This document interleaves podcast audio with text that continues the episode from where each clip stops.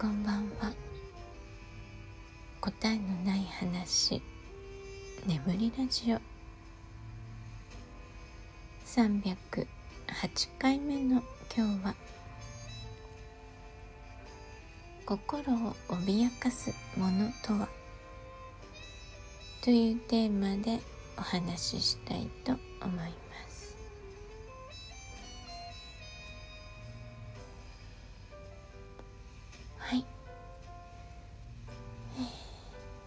今日は今ね頭の中がレベッカでいっぱいになっているんですけど以前ね少しお話ししたポケカラというアプリで、えー、なんか歌おうかなと思って見ていたらそのレベッカの「ラズベリードリームズ」という歌を懐かしいなと思って。まあ歌ったことはないんですけど聴くのは好きなのでね結構聴いてた曲なんですよ。でどんな曲だっただろうと思って YouTube で検索したら昔のライブ音源とかが結構あってそれがねめちゃくちゃかっこよかったんですよ。全部。なんかね感動しましたね。うん。そう。で頭がレベッカでいっぱいなんですけ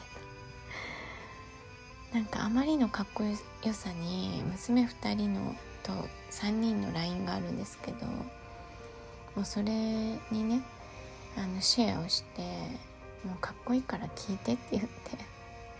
そしたらね娘たちも聞いてくれて早速。めちゃくちゃかっこいいって言ってくれました。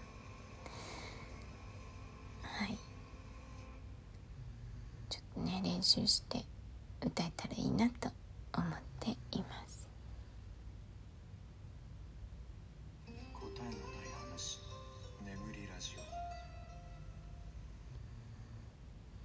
はい。ということで、まあ、今日はねそのレベッカは全然関係ない話なんですけど心を脅かすものですね。あの言葉ってねとてもパワーがあると私は思うんですよ。特にその立場ある人から放たれる言葉っていうのはねその言葉を受ける人っていうのは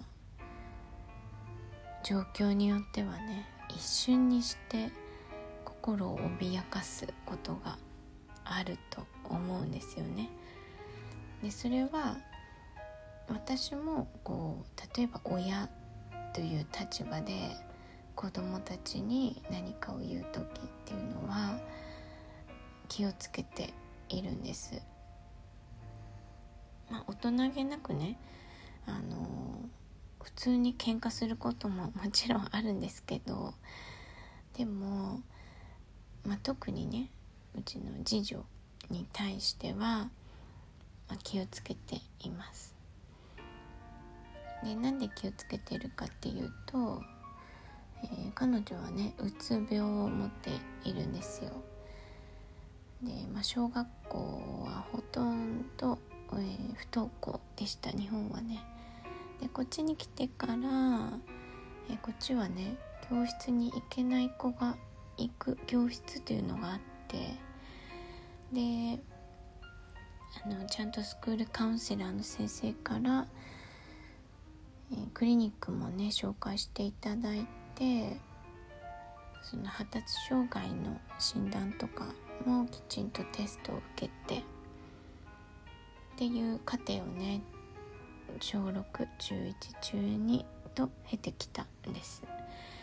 でもうちの娘は発達障害は、まあ、未だグレーゾーンなんですけど、えまあ、うつ病ですという診断が出ました。でその、まあ、娘が通っているその特別支援教室ですね。の先生たちもきちんとその娘の状況を把握してくれていました。去年までは。去年っていうかね中学2年生。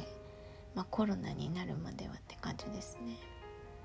ただそのコロナ明け特に3年生になってから、まあ、だいぶね環境が変わったんですよ、まあ、小中が一緒だったのが別々になったりとかあとコロナ禍でね先生が、えー、日本から来られない時期があったりしてその引き継ぎがね全然行われなかったっぽいんですよね。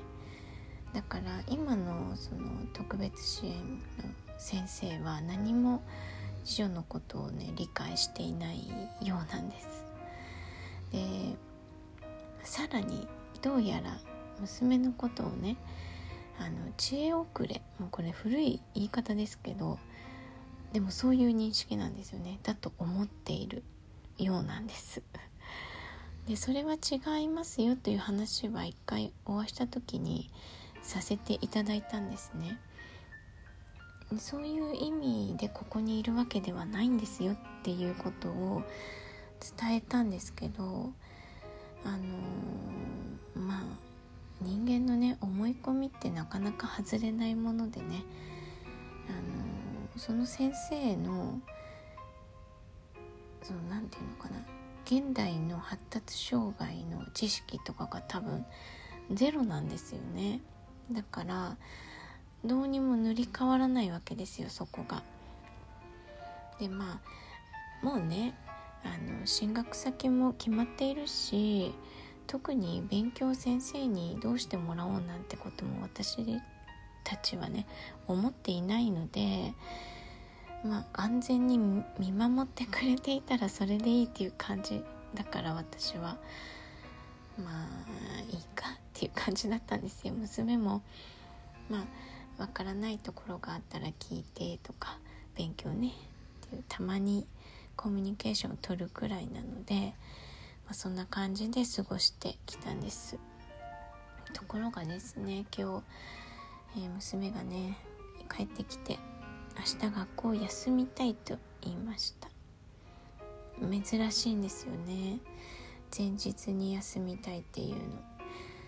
でまあ何かあったなと思って理由を聞いてみたらもう理由言うのも辛そうでしたけどまあこちゃんとね理由は聞こうかなと思って、まあ、休むのはいいよということを前提に理由を話してもらいました。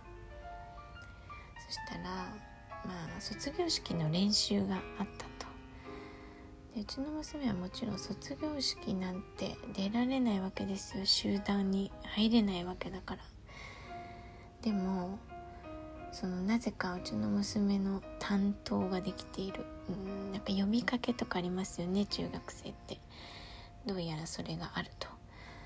でそれをね娘が出られない代わりに別の誰か先生がね娘の代役として出ていると。だからそれが理由ですよ。先生が代役として出ていてくれているから1回でいいから出てって言ったらしいんです先生が。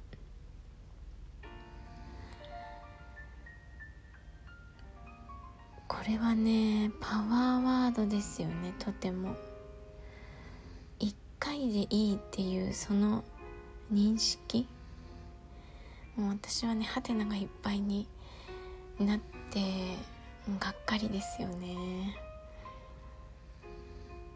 その1回出るっていうことが叶えば私も娘もどれだけ嬉しいかってことなんですよ。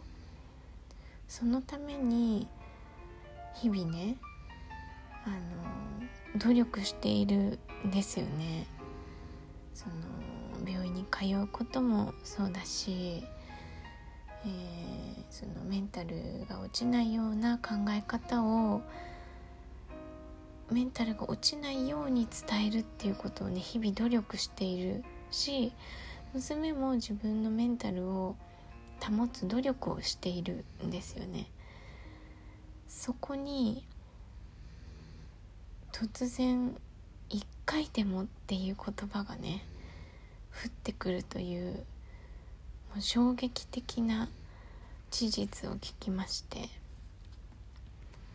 もう本当にびっくり 娘からねその言葉を聞いた時は私はあの憤りを超えて笑いましたね。えー、もういいよいいよ行かなくてみたいな。もう多分ね言っても分かんないと思うんですよね。そのレベルじゃ。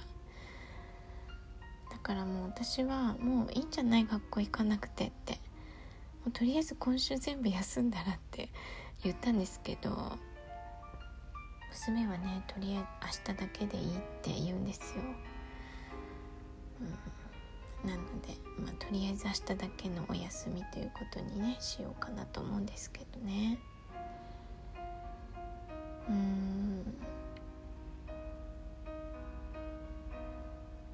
なんかもう他に言葉がないもう呆れるしか私はないですね。先生だからこうあるべきとかなんかそういう次元の話じゃない気がして、うん、はい。言葉のパワーってすごいんですよということが言いたかった。今日この頃です。